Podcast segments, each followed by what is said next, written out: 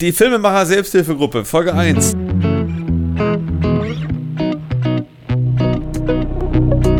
Selbsthilfegruppe Folge 1. Das war. Mir gegenüber sitzt Marius Wilinski.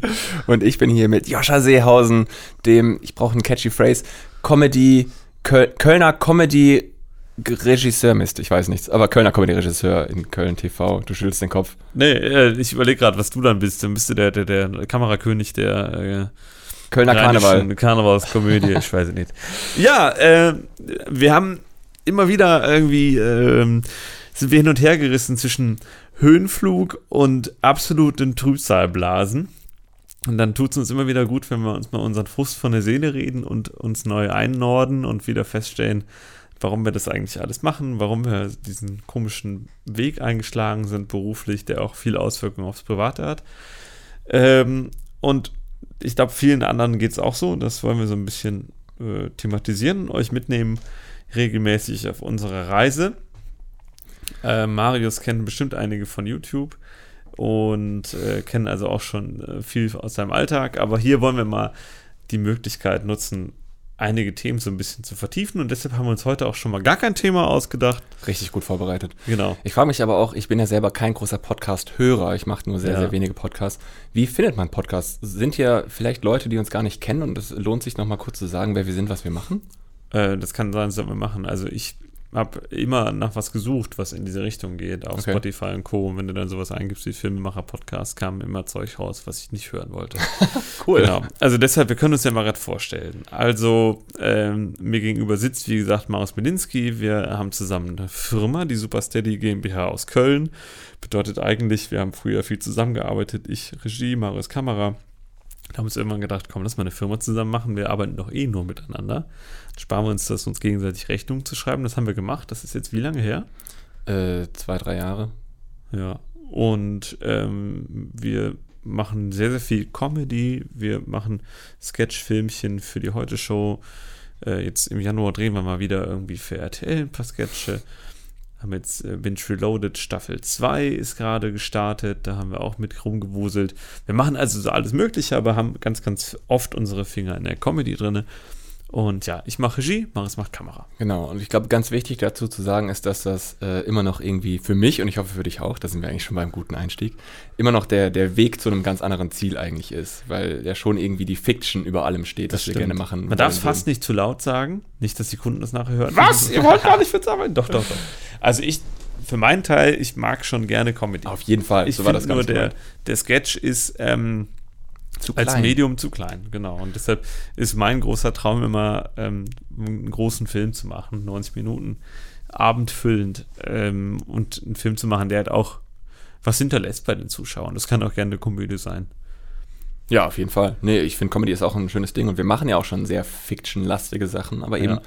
in, einer, in einer kleineren Form. Und ich würde mir irgendwann wünschen, dass wir eben die ganz großen Sachen machen. Muss ja nicht zwingend Film sein. Ich finde, Serie als Medium ist ja auch super. Ähm, und wir haben jetzt eben mit Binge Reloaded ja auch schon so einen Serien.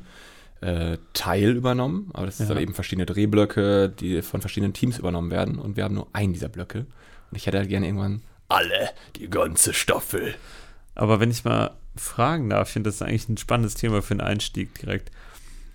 Ist es für dich wichtig, was das Endprodukt ist? Oder sagst du, für dich ist wichtiger, dass die Arbeit schön ist und das Endprodukt ist dir so ein bisschen egal? Also nach dem Motto, ob es jetzt ein Naturfilm ist oder eine Komödie, wäre dir wurscht, Hauptsache das Setleben ist, macht Spaß und du kannst da kreativ arbeiten? Oder sagst du, nee, ich priorisiere schon einfach, dass das Produkt so ist, dass ich selber gerne schauen würde und dafür nehme ich vielleicht auch in Kauf, dass es äh, nicht so Spaß macht bei der Herstellung. Wie siehst du das? Oh, das ist super schwierig. Ich glaube, dass Sachen, die am Set keinen Spaß machen, sind schlimm. Auf jeden Fall. Also da habe ich gar keinen Bock drauf. Es muss schon bei der Produktion, beim, beim Herstellen selber Spaß machen. Aber das ist nicht nur zwingend dann der Fall, wenn ich das Produkt gucken würde. Also das geht schon teilweise auseinander. Es gibt schon Sachen, wo ich sage, boah, der Dreh hat mega Spaß gemacht, aber das Produkt, was rauskommt, ist trotzdem nichts, was ich mir reinziehen würde. Ja. Ähm, Ich meine, man muss sagen, wir sind oft überrascht davon, dass wir Sachen herstellen, hinter denen wir inhaltlich nicht so hundertprozentig stehen und dann sieht man, dass es Wahnsinns Abrufzahlen hat und vom Publikum total gefeiert wird, wo man dann einfach merkt, hey, der der eigene Geschmack ist halt nicht universell und man kann nicht immer von sich auf andere schließen. Und das ist ja auch okay, weil wir machen es ja auch als Job, darf man auch nicht vergessen. Ja. Ich finde es auch nicht äh, zwingend notwendig, dass man alles geil findet, was man macht. So blöd gesagt, wenn jetzt ein 0815-Job, ich sag das, ich meine das überhaupt nicht böse, wenn du jetzt irgendwie ähm, an der Kasse bei Rewe sitzt oder sowas, dann wirst du ja auch nicht unbedingt die Tätigkeit Ja, geil ja. finden, aber Oder ähm, bist Produkttester bei irgendeinem Joghurthersteller, Ja, dann ja. willst du auch nicht jeden Tag Erdbeerjoghurt Genau, essen. dann ist es halt trotzdem irgendwie ein Job. Ja. Trotzdem, was ich glaube ich gemerkt habe und du wahrscheinlich auch, wenn man von vornherein weiß, dass das irgendwie kein cooles Produkt ist, dann macht es oft auch weniger Spaß. Irgendwie ist es so Ja, ja, man hat weniger Lust, ähm, so über sich Meile zu hinaus gehen, zu wachsen, genau, oder viel mehr zu investieren, als man vielleicht bezahlt bekommt. Und das gehört ja auch häufiger zum Job dazu. Genau, und deswegen würde ich schon sagen, es geht nicht zwingend ums Produkt, aber es ist schon automatisch irgendwie geiler, wenn man fürs Produkt kämpft, weil man Ja. weiß, dass da was drin steckt. Aber das finde ich jetzt auch spannend. Ich glaube, da kann man direkt dran anknüpfen. Dass es ein gutes Produkt oder ein schlechtes Produkt ist, das ist teilweise auch den Herstellern oder den Kunden bewusst und es wird ein bisschen wie eine Währung gehandelt. Merkst du das? Dass manchmal ähm, man härter, es wird härter gefeilscht, wenn die Kunden wissen, dass sie eigentlich ein geiles Produkt haben und wenn die Kunden wissen, dass es völliger Crap ist und dass sie einen überzeugen müssen, das zu machen, dass die viel lieber Geld zahlen. Ich habe hab das Gefühl, das ist gerade in der Film- oder in der, in der, ich sag mal, kunstnaheren Arbeit häufig so eine kleine Währung. Hey, du kannst Teil sein von was Geilem. Ja. Ich glaube, dass das auch äh, ganz häufig der Grund ist für Leute, die für Netflix zum Beispiel was herstellen. Da gibt es Ja, ja, ja. inzwischen viele deutsche Serien, die auch sehr gut sind. Also Und- hier in der, in der Kölner Szene ist ja How to Sell Drugs Online Fast, da haben wir Genau. ganz, ganz viele mitgebastelt und das hat ja produktionell einen ganz, ganz schlechten Ruf. Also Ja. ich habe unglaublich schlechte Sachen gehört über die Genau, Produktionsbedingungen. lange die die- Tage, schlechtes Geld. Genau. Und ich glaube, das ist eben, weil viele Leute sagen, boah, geil, das ist für Netflix, da will ich auf jeden Fall mitmachen. Und ich kann das verstehen, aber es ist halt eigentlich dumm.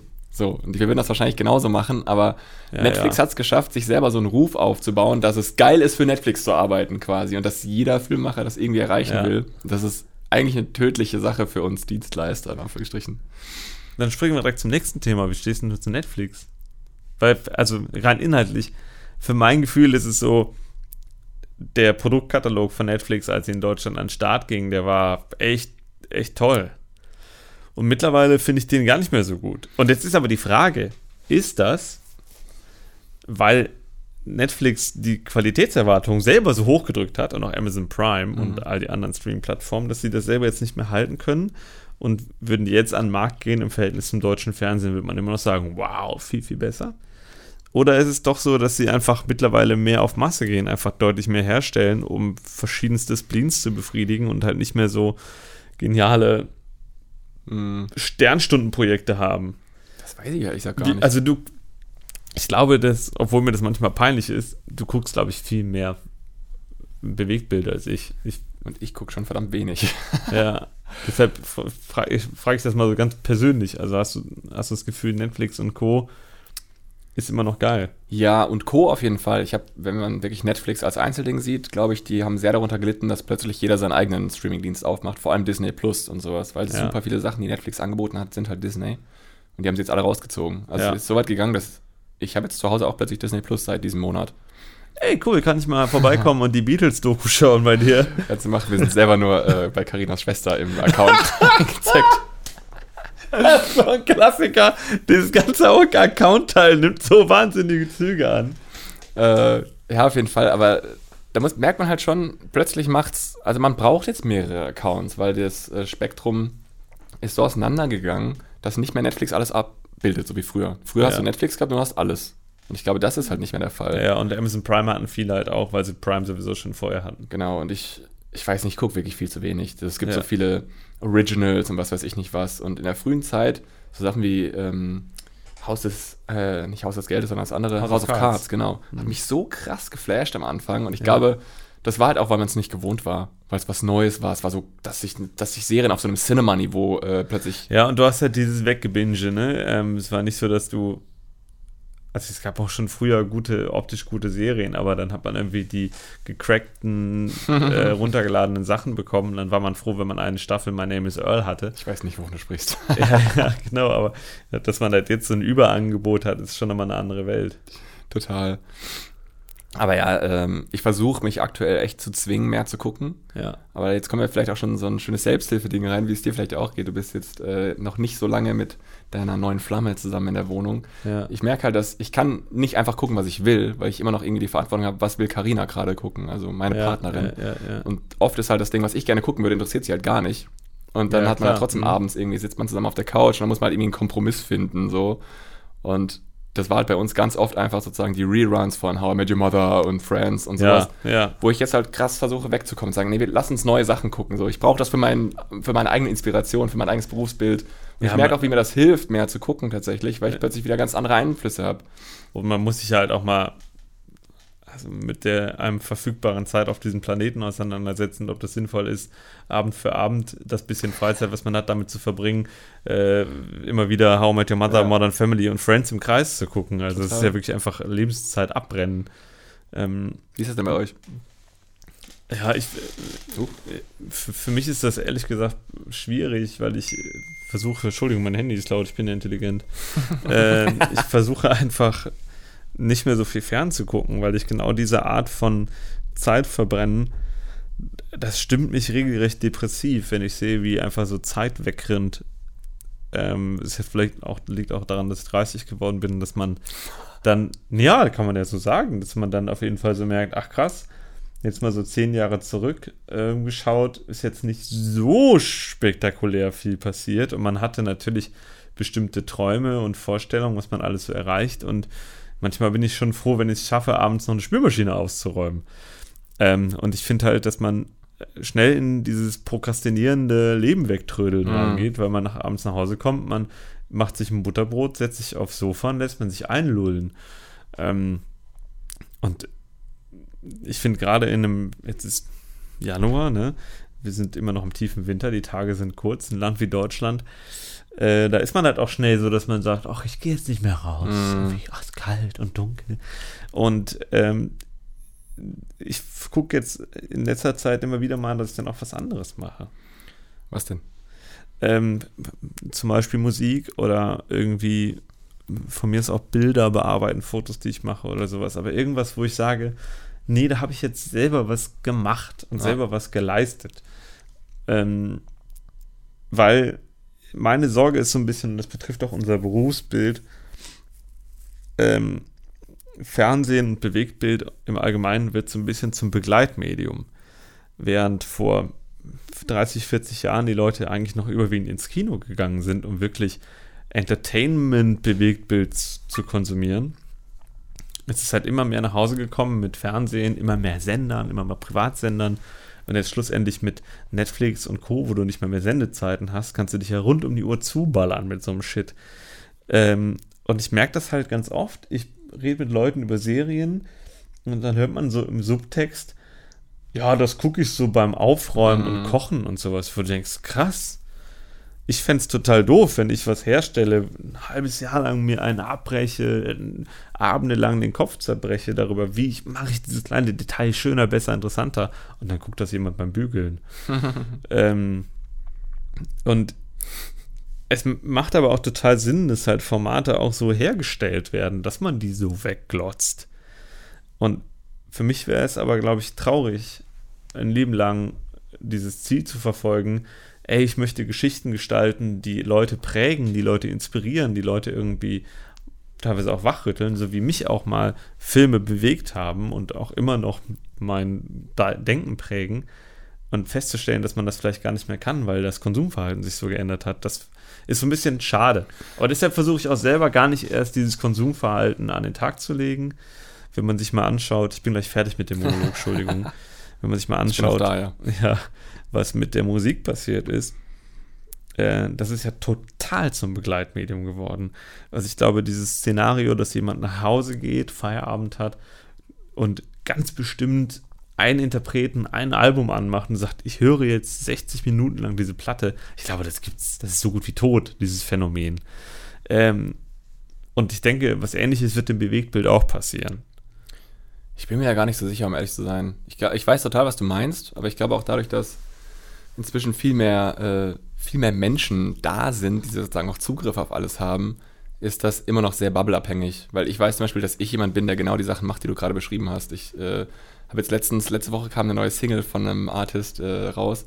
Die höre ich gerade rauf und runter mit so einer richtigen, mit so einer richtigen Energie und ich feiere das so auf, Ja. auf verschiedenen, an einem Auto und man irgendwie zu Hause und dann verschiedene Kopfhörer und mal irgendwie über Boxen und ich finde so, es ist so richtig geil und ich feiere das. Okay, das ist cool. Und ich mache das auch mit EPs und Alben noch und ich kann da nicht alleine mit sein. Das kann ich mir einfach nicht vorstellen. Ja, das, das kann sein. Und ich glaube, es gibt halt alles. Und ich denke mir immer ähnlich wie.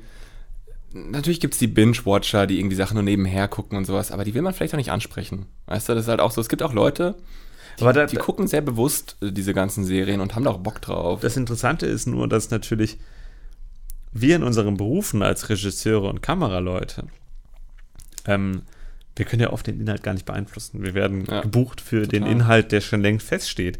Wir sind ja keine Autoren, die sagen, hey, lass uns was schreiben für die Leute, die wirklich zuhören und zuschauen. Und deshalb, das ist halt so ein bisschen schade. Ne? Da, wir können relativ wenig Einfluss darauf nehmen. Man kann immer so versuchen, hey, lass uns im nächsten Jahr andere Kunden gewinnen. Aber das sagt man dann so. ja. Aber de facto ist es halt nicht wie in den Supermarkt gehen und sagen, so geht's an die Kühltheke und in den besseren Kunden. Nee, aber auf der anderen Seite haben wir zum Beispiel ja auch äh, letztens erst den Fall gehabt, dass wir etwas produziert haben. Also nicht selber, sondern als Regisseur und Kameramann. Und wir waren nicht ganz so zufrieden mit dem Inhalt, was jetzt letztens Ja. rauskam. Ja. Und das wird dann aber auch entsprechend bewertet und kommentiert, dass die Leute das wirklich als Feedback geben, dass sie nicht zufrieden damit sind, wie das inhaltlich abläuft. Also ich glaube, wenn du weißt, wovon ich spreche, Ja, weiß ich. dass ähm, Leute schon auch einen Anspruch noch haben, dass sie das, dass sie auch unterhalten werden. Ja. Und ähnlich, wenn wir jetzt irgendwie für die Heute Show oder Co. was machen, dann sieht man auch online das positive Feedback. Klar, das geht nicht immer auf uns zurück im Sinne von, Ah, sieht ja, das, das toll aus oder so. Aber wenn man da irgendwie ein positives Feedback kommt, dann haben wir schon auch was damit zu tun in vielen Fällen. Ist ja auch Teil der Magie, dass die Leute gar nicht wissen, warum es denen besser Genau. gefällt. Äh, weil, wenn man all unsere Tricks und Kniffe Ja, ja. dekodieren könnte, dann wäre die Magie ja weg. Total. Und ich, also ich glaube, dass trotzdem die Leute immer noch bewusster alles konsumieren, oder nicht alles, aber Ja. viele Leute konsumieren deutlich bewusster, als man glaubt. Ich merke das ja auch im YouTube-Kanal immer wieder, wo dann irgendwie, keine Ahnung, die Leute auf Sachen eingehen, die wirklich ganz am Ende erst in einem Halbsatz gesagt werden oder sonst irgendwas, wo ich denke, was, krass, was, wer hat denn da noch zugehört überhaupt? Ja, ja, ja.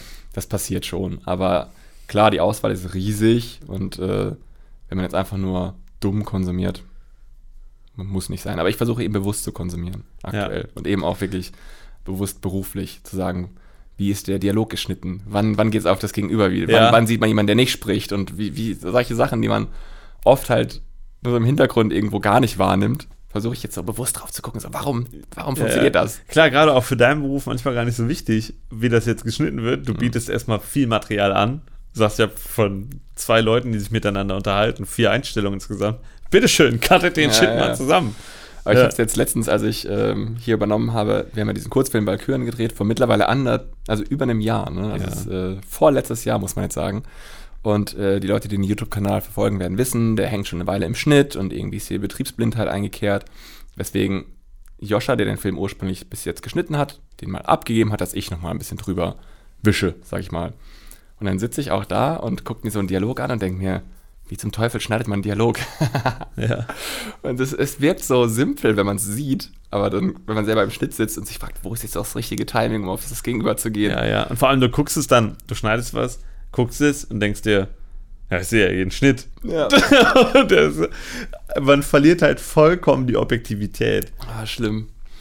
Und deswegen finde ich es, äh, es ist auch sau schwer, ohne Scheiß, es ist saumäßig schwer beim Gucken auf Dialoge, auf den Schnitt zu achten. Das ist, wenn ich einen Dialog gucke, also einen externen, und versuche auf den Schnitt zu achten, merke ich immer so, ah, ah fuck, ich habe wieder vergessen, auf den Schnitt zu achten. Ja. Das ist total krass, weil es eben so flüssig wirkt. Und wahrscheinlich ist es mit unseren eigenen Filmen eigentlich genauso, dass keiner den Schnitt spürt und sieht. Aber wenn man es selber herstellt, ist es einfach ein Teufelswerk. Ich hasse das. Ja, also ganz schwierig zu sagen, ich bastel so lange an dem Projekt, bis man den Schnitt nicht mehr fühlt. Ja, ja. Das ist sowas, das, das kann man einfach Nee. nicht. Klar, je mehr du dran arbeitest, desto mehr fühlst du den Schnitt. Genau. Ah, schlimm. Also ganz schwierige Situation. Ähm, ich glaube, für die Leute, die uns nicht so gut kennen und vielleicht auch die alten Podcasts nicht gehört haben, fände ich es ganz spannend, wenn wir nochmal so kurz berichten, wie wir eigentlich hier hingekommen sind. Weil ich weiß, als ich angefangen habe, hatte ich gar keine Ahnung, wie irgendwie Filmkarrieren funktionieren. Weil es ja nicht so ist, dass du beim Arbeitsamt in dieses Heftchen mit den 10.000 Berufen guckst und dann siehst du darin Filmkameramann und dann steht da, werden sie in fünf Schritten Filmkameramann, sondern es gibt irgendwie eine Ausbildung zum Mediengestalter, es gibt irgendwelche Studiengänge Hm, es gibt und am Ende des Tages sagen einem alle, "Oh, das ist ein Quereinsteiger, steiger Beruf und man steht komplett hirnrissig da. Also wie, wie war denn deine, dein Weg? Das finde ich aber auch geil, weil da muss ich mal kurz äh, vorwegnehmen. Wir hatten hier vor ein paar Monaten einen Praktikanten, der äh, aus dem Studium kam oder kommt und äh, dann so in den ersten Sets mitgekommen ist und dann so die ganze Zeit so, ja, aber was, was haben die Leute denn hier alle studiert? die müssen das doch studiert haben. Wir die ganze Zeit, nee, Alter, niemand hier hat irgendwas Nee, studiert. nee, gar nicht. Vor allem, wenn man dann so, hier, der da hat studiert, äh, Schlagzeug. Der da hat, der war bei der Bundeswehr. Und was sonst? Nö, der war bei der Bundeswehr. Ich glaube, er war wirklich komplett desillusioniert. Und da hinten der auch, so- dem gehörte mal eine Spedition, aber die ist pleite gegangen. Ja. So geht das so durch. Ja, herrlich. Ja. Ähm, ja, ich habe da schon auf YouTube häufig drüber gesprochen. Ich habe ähm, autodidaktisch angefangen. Ist das, ich hoffe, das ist richtiges Deutsch. Ich habe mir den äh, Kamerakram einfach selbst beigebracht. Das war noch zu Zeiten, wo es im Internet noch sehr wenig Infos gab, noch Ja. kaum YouTube-Tutorials. Das waren noch Zeiten, wo YouTube noch so jung war. Ja, ja, genau. Und Da war ich, sowieso wenig da. ich hatte das große Glück, dass wir hatten meine, ja nichts. ich hatte das große Glück, dass meine damalige Freundin so Hobbyfotografin war und ähm, mir so ein bisschen beibringen konnte, was heißt Verschlusszeit, Blende und ISO Ich zumindest. verstehe das nicht. Immer wenn ich mehr Blende gebe, wird das Bild dunkler. So ungefähr.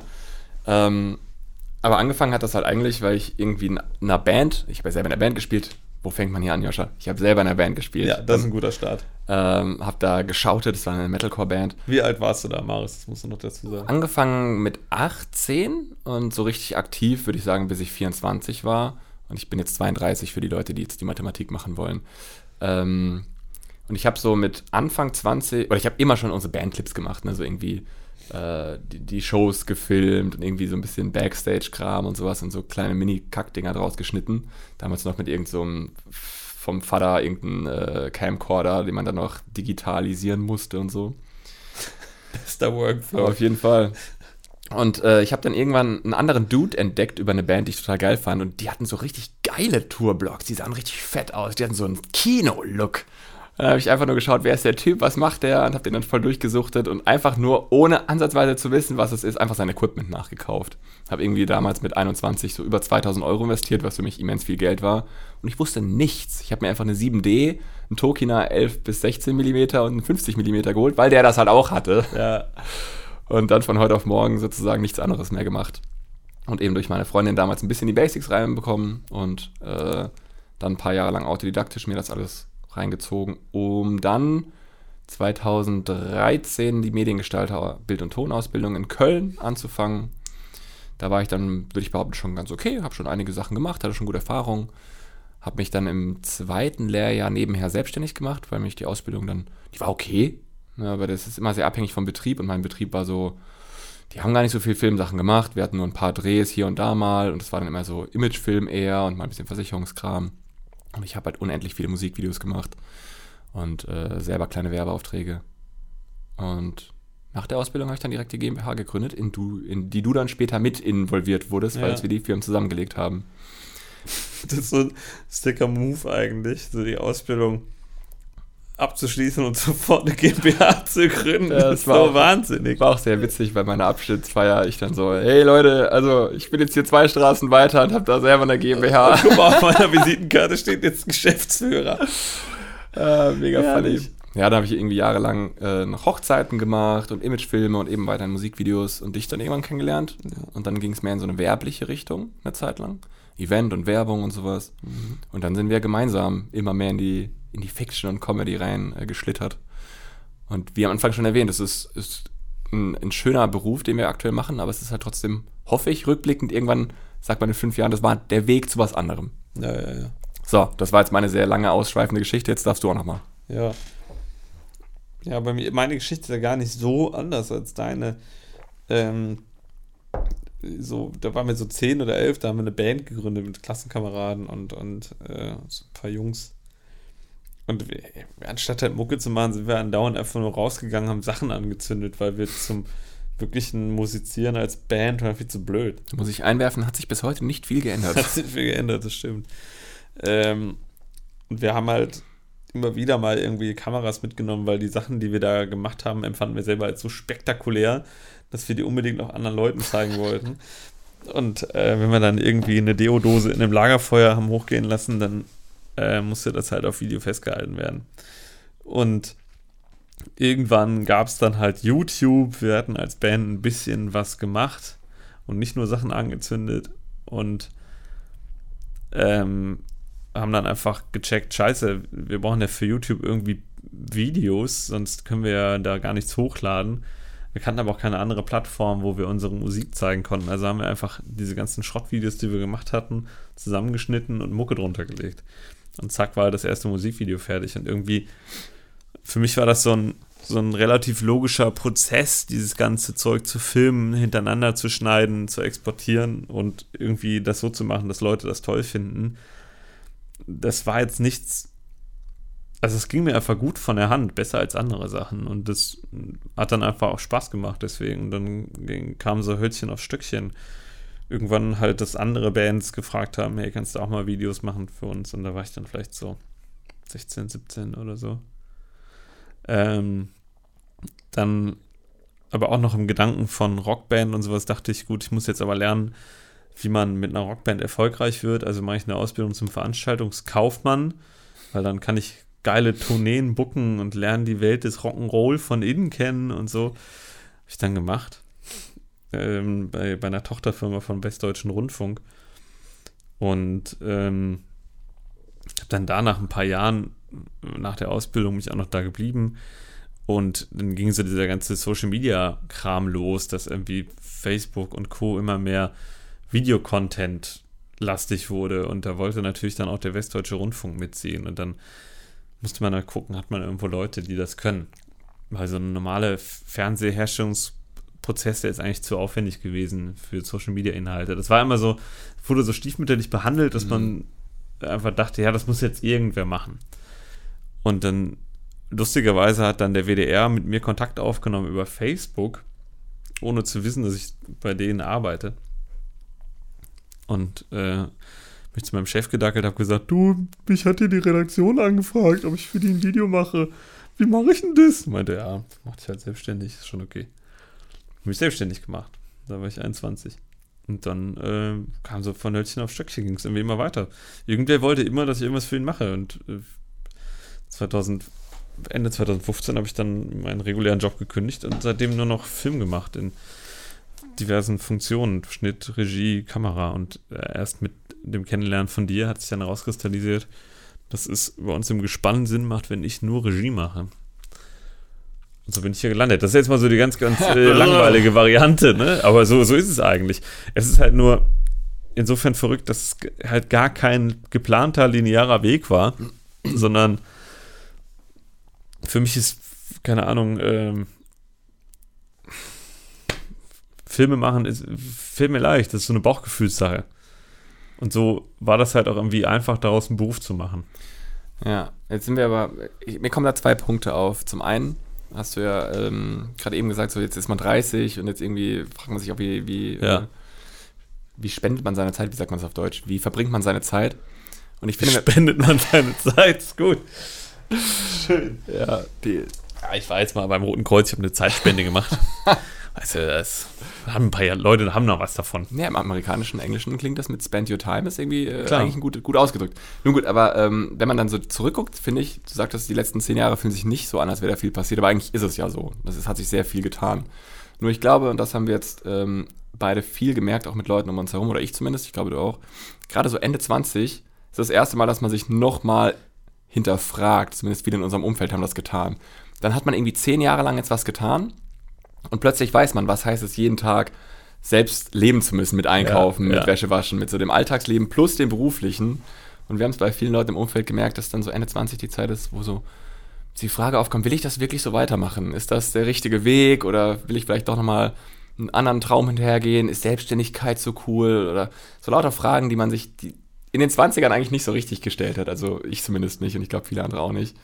Weil man ja, dann auch so beschäftigt war, überhaupt erstmal irgendwo hinzukommen, genau, so irgendwas zu erreichen. Die, die 20er sind so ein bisschen Überleben mit viel Blick nach vorne. Mhm. Mit den 30ern merkt man dann auf einmal so, ah, jetzt bin ich ja hier. Ja, Was jetzt? Genau. Ähm, Also nur wenn man sich dann das Ikea-Sofa für 1300 Euro auf einmal leisten kann und ein Auto fährt, was nicht mehr komplett scheiße ist, merkt man so, ah, ich bin doch irgendwie nicht so richtig angekommen. Ja. Und das andere ist, ähm, jetzt haben wir unsere Wege so ein bisschen beschrieben, aber ich würde meinen zum Beispiel nicht empfehlen. Ich würde meinen auch nicht empfehlen. Das ist Und das finde ich ist ganz wichtig dazu zu sagen, weil es ist ganz zwar, viel Fahrt durch das Tal der Tränen. Ja, und das ist halt, und da hatte ich letztens irgendwann schon mal äh, auf dem YouTube-Kanal auch drüber gesprochen. Wir sind halt durchgeschlittert und irgendwie ein bisschen vorangestolpert und irgendwo hingekommen. Das ist cool, dass das geklappt hat. Aber es war halt so wenig Zielführung da drin, dass das auch gigantisch viel Zufall ist. Und die ganzen Jobs, die wir zwischen 20 und 28 gemacht haben, was eben so Hochzeiten, viele Musikvideos, Eventsachen, die hatten ja blöd gesagt in meinem Kopf auch irgendwie das Ziel Fiction, Film, Kino Ja, ja. Als, als Hintergrund. Genau. Aber es ist, das ist überhaupt nicht der Weg dahin. Es ist ja, man, Ja. man läuft in eine ganz andere Richtung. Es war nur der einzige Weg, der sich uns offenbart Genau. hat. Das ist das Ding. So, und man, man denkt irgendwie, ja, ich mache ich mach ja Sachen.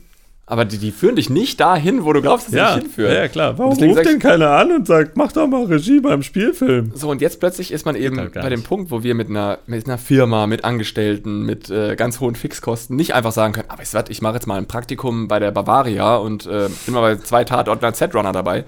Das geht halt jetzt nicht mehr so leicht. Aber rückblickend hätte ich definitiv eigentlich so einen Weg lieber einschlagen Ja, sollen. So, ja, wenn, ich, wenn, ich jetzt, wenn mich jetzt jemand fragt, mit 16, 17, 18, welche Richtung soll ich gehen, ich sagen, Digga, guck, dass du an, an Filmsets kommst, wenn du Film machen willst. Ja. So, warum, ne, warum, warum machst du irgendwie Hochzeiten, wenn du glaubst, dass das sich zum Kino bringt? Ich habe das Gefühl, da ist, da ist so, ein, so, ein, so eine traurige Kurzsichtigkeit immer mit dabei.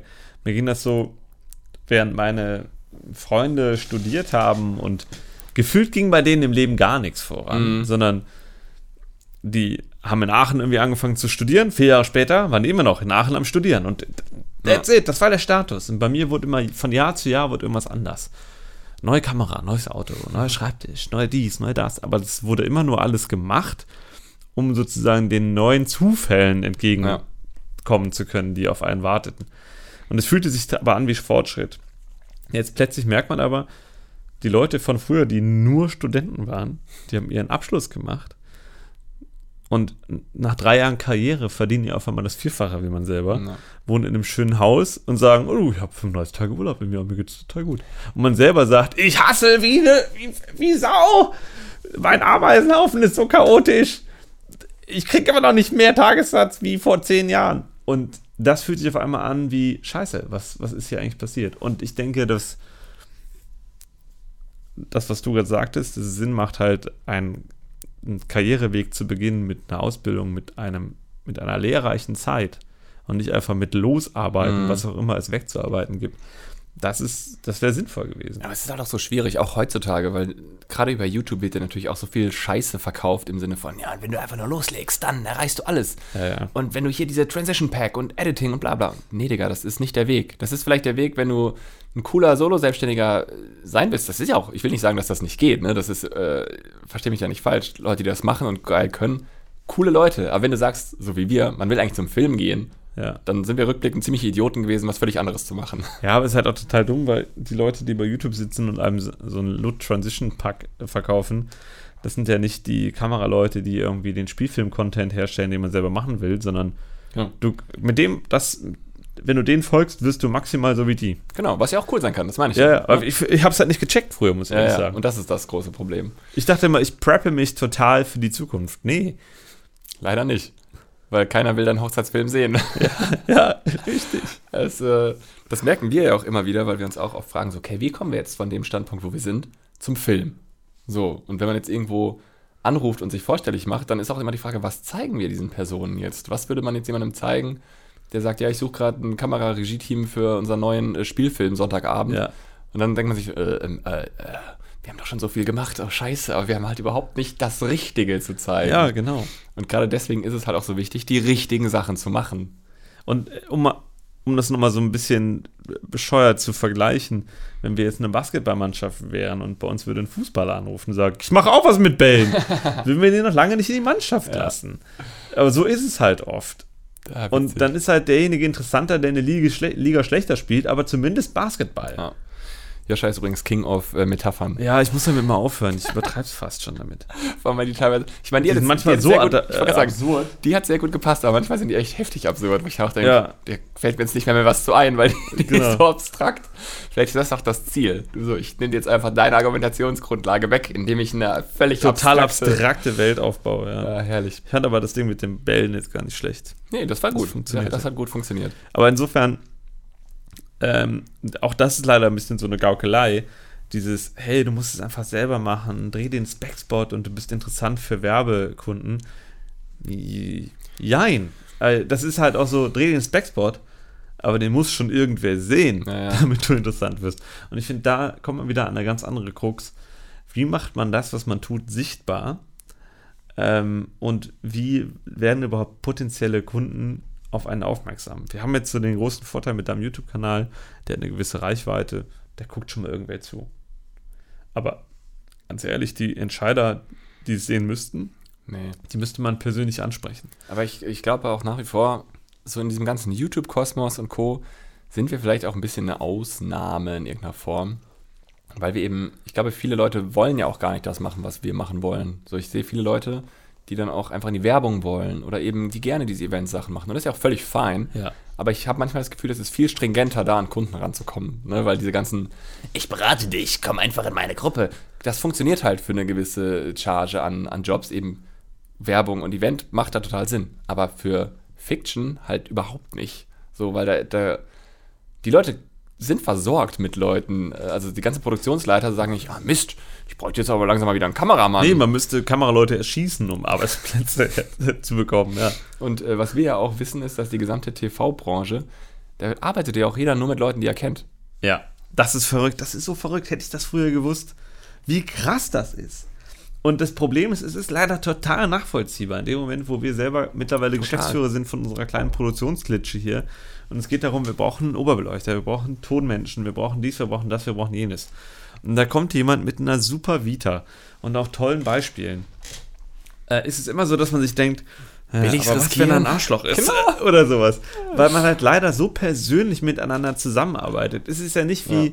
um mal wieder eine schlechte Metapher zu machen, bei einem Taxifahrer, wo du einfach sagst, naja, wenn der fahren kann, ist ja alles in Ordnung. Ich muss mit dem, ich muss ihn ja nicht heiraten.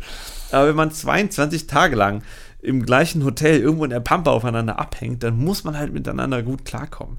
Und man will halt auch irgendwie eine gewisse Sicherheit haben. Und Ja. das, deshalb sage ich immer, TV ist ein Nasenbusiness. Wenn die Leute dich kennen, ist alles einfach. Und das ist halt der Punkt. Ne? Deswegen denke ich auch, wenn du irgendwie früh als Praktikant irgendwo einsteigst und dann kennt dich schon mal jemand Ja. und dann irgendwie bist du vielleicht ein zweites Mal dabei, ein drittes Mal dabei und irgendwann bist du nicht mehr Praktikant, sondern bist plötzlich Kamerapraktikant anstatt Genau. Setrunner. Bist du Kamerapraktikant und dann bist du irgendwann Second AC.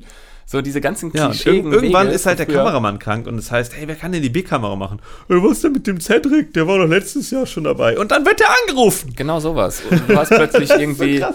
Äh, hast dann die Produktion, die den Film gemacht hat mit der fetten Crew, die machen dann plötzlich ein Pilotprojekt. Und, äh, da gibt es aber keine Kohle für, aber die brauchen halt irgendwie Leute, die das umsetzen und dann rufen die plötzlich bei dir an, weil du vorher Ja. irgendwie Second AC oder First AC warst. Ja. So, ich weiß nicht, ob das stimmt. Ne? Kann ja auch sein, dass wir hier Bullshit Ja, wir erzählen. beobachten es ja schon oft. Ja, genau, man sieht es halt einfach, dass, und so würden wir es auch machen, wie du schon sagst. Man sieht vor allem, das muss ich kurz einhaken, Ja. man sieht vor allem, dass immer wieder inkompetente Leute irgendwo auftreten. Und man Oh. fragt sich, warum ist das so? Und dieses Nasenbusiness hat halt mehrere große Nachteile unter anderem halt, dass Leute aus absolut nicht nachvollziehbaren Gründen, die eine schlechte Arbeit leisten, immer wieder irgendwo aufploppen. ja. Total. Und, Und deshalb ist halt auch passiert der- halt auch, ja. dass Produktionen manchmal einfach scheiße laufen, weil die halt die Praktikantin von vorletztem Jahr zur Produktionsleiterin ernennen. Und auf einmal hast du halt irgendwie nur Kraut und Rüben, Kraut und Rüben in der Organisation. Warum wollen wir das nochmal machen? Ähm, weil wir als Jugendliche ähm, ein bisschen loserig unterwegs waren Ah, und wir dachten, die Traum Kamera wäre das Medium, mit dem wir uns ausdrücken können. Gott. Ja. Nochmal zurück. Wir hätten einfach. T-Shirts drücken sollen, auf denen drauf stand Loser und wir hätten alles gesagt, was uns wichtig war. Total. Ich glaube, wir haben jetzt schon relativ lange gelabert. Vielleicht ist dieser äh, leicht unromantisierte Ausstieg gar nicht so schlecht, oder? Ja. Oh, richtig hart. Sorry, Leute. Nee, ich finde das, ich find das wichtig. Ich finde das auch schön, wenn wir das weiterhin so ein bisschen ähm, Selbsthilfegruppe-mäßig machen, weil, und das ist ja ganz wichtig. Komm, ein Thema habe ich noch, da müssen wir jetzt noch durch. Wir Raus. haben äh, vor knapp einer Woche eine Nummer gedreht. Ich bezeichne die jetzt mal als freie Nummer, weil es jetzt keine. Ja. Wir haben es selber geschrieben, das Buch, dann ist es schon, fühlt sich ja frei an. Eine freie Nummer und äh, wir zwei, wir agieren ja eigentlich sehr gut miteinander. Wir arbeiten gut miteinander, wir arbeiten super viel miteinander. Wir können auch ganz gut streiten, finde ich. Das muss man auch mal sagen. Ich habe äh, mit keinem eine konstruktivere Streitkultur als Genau. mit dir. Und das ist eigentlich der Punkt, worauf ich hinaus möchte, weil der Dreh lief irgendwie nicht so. Wir haben so ein bisschen aneinander vorbei geweibt, würde ich mal sagen, und äh, sind auch beide mit einem schlechten Gefühl da rausgegangen. Und das Geile finde ich halt, und das haben wir uns damals, als wir die Firma zusammengelegt haben, gesagt, wir müssen immer mit offenen Karten spielen und halt so richtig hart ehrlich sein. Ich kriege ein bisschen Gänsehaut, wenn ich darüber rede. Uh. Weil ich finde das so nice, dass wir das halt immer noch machen und dass das so gut klappt, weil wir uns ja direkt im Anstoß hier noch eine Stunde hingestellt und halt so ein bisschen sehr konstruktiv, wie du sagst, eben darüber gesprochen, so was sind die Probleme, was ist blöd und es ist dann kein du bist ein Arschloch und so und so, sondern es ist so, nee, okay, wo haben wir versagt, was ist irgendwie doof, was Ja. habe ich vielleicht von dir erwartet, was hast du von mir erwartet, wo, wo sind wir aneinander vorbeigeschlittert. Und ich bin dann total beflügelt nach Hause gefahren, weil so alles Negative war dann irgendwie weg und es ist dann plötzlich so schön, dass das geklappt hat und dass man jetzt nicht anfängt, äh, so zu grollig aufeinander zu sein Ja. oder sowas. Und ich kann mir vorstellen, dass dieser Podcast hier vielleicht auch so ein bisschen die Möglichkeit ist, immer so dieses, wie so ein Ehegespräch, so äh, Das stimmt, ja, eine ja. Therapiesession draus zu machen. und, so. und unser Therapeut sind die Hörer. Ähm, was ich dazu kurz sagen will, ist, ähm, man sagt ja manchmal, man müsste mal in der Haut des anderen stecken, um diese Person zu verstehen. Und wir haben, glaube ich, teilweise den Vorteil, dass wir auch die Rollen mal tauschen. Mhm. Äh, es kommt ja auch vor, dass ich Kamera mache und du Regie. Ähm, und dann merkt man mal wieder so, oh, das fühlt sich voll doof an, wenn ich eine Idee vorschlage und der Regisseur sagt, nee, das haben wir jetzt keine Zeit für. Man denkt so, aber es wäre voll der schöne Shot gewesen. Ähm, Und dann denkt man sich so, ja, aber klar, für deine Idee haben wir Zeit. Genau. Und andersrum ist es halt so, man steht da als Regisseur, hat voll den Druck. Und dann kommt so der Kameramensch an und sagt, hey, lass mal auf jeden Fall noch das bauen und das und das und das. Und man denkt so, Alter, wir haben ja noch 40 Minuten Zeit und wir haben nicht mal zwei Seiten vom Skript. Ist ja eigentlich klar, wie viel wir noch machen müssen. Und ich glaube, diese beiden Seiten immer mal wieder kennenzulernen, sorgt auch dafür, dass wir eine, eine super gute Verständnisgrundlage haben für die jeweils, für die Situation des anderen, weil wir beide wollen, äh, wenn wir zusammen was drehen, für uns da gute Sachen rausziehen. Ja. Wir haben ja auch gemerkt, dass es gut geworden ist, vor allem. Das finde Ja, ich wir, das wir, haben, wir haben riesig Glück, das stimmt. Wir haben uns zwar echt irgendwie beim Dreh dumm angestellt, aber das Endprodukt ist gut geworden. Alter, was für ein Glück, muss man sagen, Ja. ne? Also das war wirklich nicht absehbar. Also mein Learning ist, selbst wenn wir Scheiße machen, machen wir es gut. ja, stimmt. Nee, auf wir, keinen Fall. Wir haben früher mal gesagt, wir haben eine gute Scheiße zu Gold-Ratio. Die hat uns da vielleicht gerettet. Damit soll heißen, äh, wir haben es früher immer wieder geschafft, unsere Kunden mit ihren allerschlechtesten Projekten immer noch zu begeistern, weil da Kamerafahrten drin waren und Slow Motions und sowas. Aber mittlerweile ziehen diese billigen Tricks nicht mehr, weil die jeder kann. Ähm, äh, ich, wir- wir haben ja schon mal eine Produktion richtig vor die Wand geballert und äh, haben das dann im Anschluss Budapester genannt. Sollen wir das noch kurz erzählen? ja, aber zum Glück war, also ganz vor die Wand geballert würde ich das nicht nennen, aber ja, aber aber schon. ich finde eben, das ist der Punkt. Das ist ja ein Endprodukt bei entstanden. Ja. So, aber halt eins, mit dem wir überhaupt nicht zufrieden waren. Aber es hatte den Vorteil, es hat eben einen Namen bekommen, den Budapester, und äh, den auch sehr bewusst, weil wir damals ein Musikvideo gedreht haben. Und äh, wir hatten eigentlich gar keine wirkliche Idee und keine Vorplanung, aber wir haben gesagt, komm, lass einfach mal nach Budapest gehen, das ist schön. das Und- ist voll interessant. und dann, dann passt das schon irgendwie. wir haben einfach so Sachen gegoogelt, so, guck mal, da gibt es einen alten Bahnhof, wo so ausrangierte Züge stehen. Lass uns da drehen. Okay, cool, dann gehen wir einfach hin. Ja, no shit, Sherlock, du kannst ja natürlich nicht einfach da hingehen, das ist halt eingezäunt. äh, irgendwie waren wir so, es war schon irgendwie klar, dass es nicht so wirklich was wird, aber vor Ort waren dann halt so, hm, ja, wird, äh, lass mal hier Leute fragen, ob die Bock haben. Und das haben wir dann auch gemacht und wir haben wirklich einfach fremde Menschen von der Straße gefragt, hey, du Typ, der gerade oben ohne skatet, können wir dich mal ein bisschen filmen? Und ein paar Leute haben halt gesagt, ja, ist schon okay. Und das hat uns ein bisschen den Arsch gerettet, aber eigentlich sind wir ziemlich planlos dahin gefahren. Genau, und damit das nie wieder passiert, haben wir es dann als Budapester getauft. Ja. Und immer wenn, wenn irgendwo mal dieser Punkt aufkommt, dass man sich denkt, hm, haben wir das gut genug durchdacht oder wird das ein Budapester? Dann setzt man sich meistens hin und überlegt nochmal eine Runde. Ja, und das kann ich nur jedem empfehlen. Es hilft total, ähm, diese ganzen schlechten Ereignisse irgendwie mit so einem einfachen Wort ähm, ins Gedächtnis zu brennen, damit man immer wieder im Dialog so sagen kann, machen wir gerade einen Budapester. Wir haben noch so ein paar andere Begriffe, die will ich jetzt gar nicht erwähnen, aber ähm, das hilft wirklich, weil ich merke immer wieder, und du glaube ich auch, man hat so eigene Muster, in die man immer wieder rein verfällt. Total. Ähm, und man muss sich ja teilweise auch einfach davor schützen, die immer gleichen Fehler zu machen. Und das hilft, wenn man seine eigenen Fehler erkennt, wenn man die benennt und ähm, damit offen umgeht. Und ich glaube, vor allem ist wichtig, wenn wir miteinander diskutieren und streiten, dass wir halt auch äh, unsere Fehler selber sehen und dass es uns darum geht, die aus, auszumerzen. Ja. Ich glaube, das, äh, was vielleicht auch ein Vorteil ist bei uns beiden, ist, dass es, es geht ja meistens um ein gemeinsames Ziel auch. Ich glaube, das ist oft was bei Beziehungsstreits, geht es dann oft um nichts, außer dem anderen zu sagen, wie doof er gerade ist oder ja. sonst irgendwas. Und wir haben ja immer dieses Ding von, Digga, wir wollen, wir wollen Filme machen zusammen und wir wollen gute Filme machen zusammen. Ja. Ich glaube, das führt automatisch schon so ein bisschen dazu, dass man sagt, Klar, weil, weil man halt auch irgendwo hin will. Ja, also genau. eine Beziehung als solche hat ja gar kein Ziel. es geht Die ist schon um, das Ziel. Um was geht es dabei? Ne? Ja, lass uns Zeit zu- zusammen verbringen, lass uns schauen, dass die Zeit gut ist. Wenn dann aber eine von den beiden Personen sagt, für mich ist diese Zeit gar nicht so gut, Ja. dann hast du halt ein Problem. Bei uns ist es halt so, hey, für mich ist diese Zeit gar nicht so gut. Ey, komm, nächste Woche sind wir da durch und dann das nächste Projekt wird schöner. Und du, man weiß ja, wo man hinschippert. Mm, Im Idealfall. So, jetzt haben wir es auch geschafft, noch eine schöne positive äh, Kurve zu kriegen zum Ende hin. Ich sehe hier in unserer, wir nehmen diesen Podcast über Premiere auf und beide Kanäle sind äh, auf jeden Fall mit Peaking angezeigt. Also es war bestimmt ganz viel toller Sound dabei. Ach, Limiter. Keine Ahnung. Gut. Gut. Vielen, vielen Dank fürs Zuhören. Das war Folge 1 vom, äh, von der Filmemacher Selbsthilfegruppe. Mal sehen, äh, wie wir weitermachen. In, wöchentlich vielleicht oder Ich sowas? finde das ganz spannend, das wöchentlich zu machen. Ja, ich glaube, ich gut. dass man diese Stunde immer irgendwo reingeprügelt bekommt. That's what she said. Alles klar. In- Gott, was für ein Ende. Vielen Dank fürs Zuhören. Äh, schaut auf jeden Fall auch auf YouTube vorbei. Der Kanal heißt mittlerweile Marius Milinski, früher bekannt unter Off to New Adventures. Das war's von meiner Seite. Vielen Dank, Joscha, für dieses therapeutische Gespräch. Danke auch dir, danke euch Zuhörenden für eure therapeutische Fähigkeit.